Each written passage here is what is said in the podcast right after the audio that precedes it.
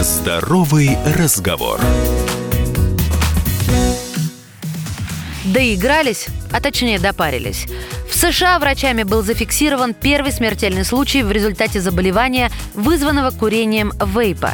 Здравствуйте, меня зовут Мария Баченина, это «Здоровый разговор», и сегодня я разберусь, чем опасно электронное устройство для курения под названием вейп.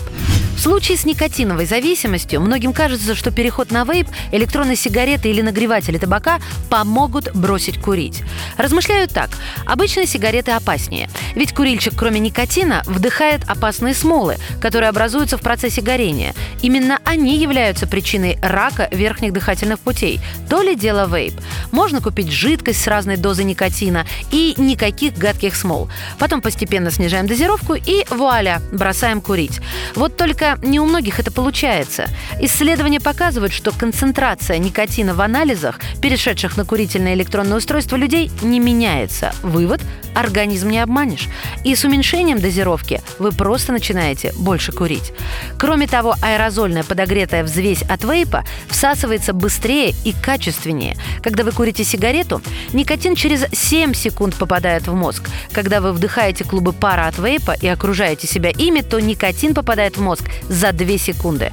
То есть токсическая концентрация никотина, а это всего 50 миллиграмм, достигается очень быстро. И это одна из причин массового обращения несовершеннолетних с отравлением никотина. Симптомы такого отравления – рвота, понос, высокий пульс и головная боль.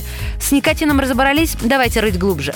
Основными ингредиентами жидкого раствора вейпа являются пропиленгликоль и глицерин.